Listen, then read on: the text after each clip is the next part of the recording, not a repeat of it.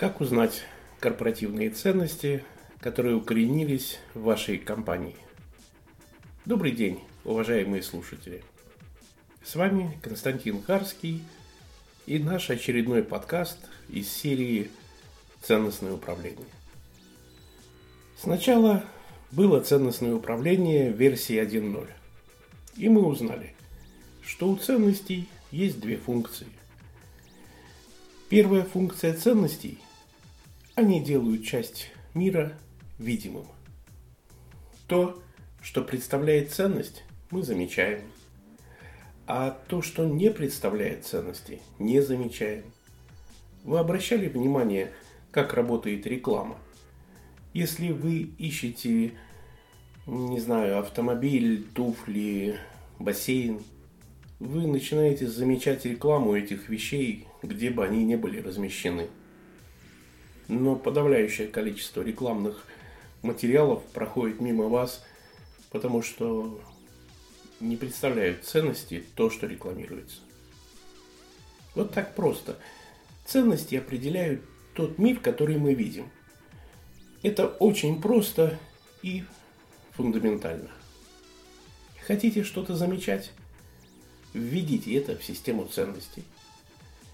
Хотите, чтобы ваш ребенок был дисциплинирован? Введите дисциплину в систему ценностей. Хотите что-то перестать замечать? Выведите это из системы ценностей. Ваш сосед сверлит, и это мешает вам. Выведите сверление из э, вашей системы ценностей. У первой функции масса последствий. Если вы хотите, чтобы ваши клиенты как-то положительно реагировали на ваши слова, говорите им важное. Не заблуждайтесь. То, что вам кажется важным, для клиента может быть пустяком, чем-то приевшимся, набившим оскомину. Говорите то, что клиенты считают важным, и они вас услышат и они будут склонять голову, чтобы лучше расслышать вас. Вторая функция ценностей – выбор альтернативы. Вставая перед выбором, человек или компания, в смысле руководители компании, оценивают важность э, приоритетов, которые стоят за каждой из альтернатив. Помните этого всадника перед камнем, а на камне написано «налево пойдешь, коня потеряешь, направо пойдешь, жизнь потеряешь». Это как раз альтернативы. И выбор будет совершен в пользу более важной альтернативы. И не надо заблуждаться, что для всех всадников важно сохранить жизнь. Это далеко не так. Для некоторых всадников важно прославиться. А если ты хочешь прославиться, ты должен идти по пути самому сложному. Ну, например, по пути, где ты рискуешь своей жизнью ради каких-то великих идей. И тогда твоим именем назовут заводы, пароходы и газеты. Вторая функция ценностей определяет выбор из имеющихся альтернатив. Как правило, мы выбираем ту альтернативу, которая связана с более значимой ценностью.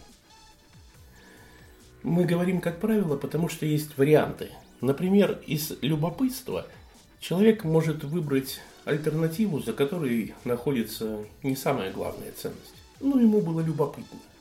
Ему было любопытно исследовать эту дорогу. Иногда за всеми доступными альтернативами стоят одинаково сильные ценности, и тогда выбор может быть определен монетой. У девушки есть три ухажера, все трое сделали предложения.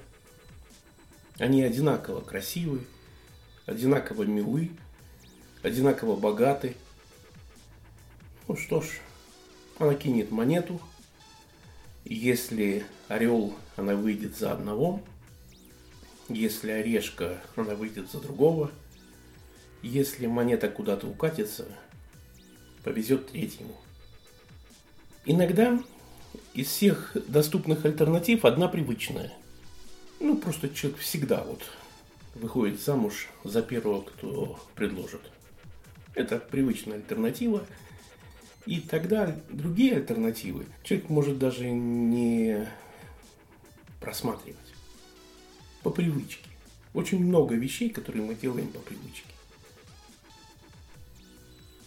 Это весьма страшно. Потому что можно прожить жизнь по привычке. В компании вот то, что для человека привычка, компании эта штука называется корпоративной культурой. Но мы обещали вам рассказать о том, как узнать, какие ценности укоренились в вашей компании.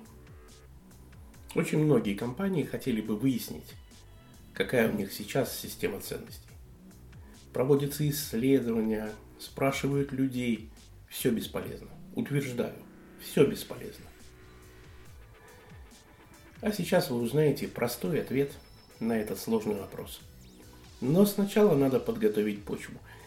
Мы уже сказали, что когда-то было ценностное управление версии 1.0, а теперь в нашем распоряжении – ценностное управление версии 2.0. И это сильно упрощает задачу понимания и управления ценностями. Что такое ценностное управление версии 2.0? Что добавилось нашему пониманию ценностного управления? А добавилась малость.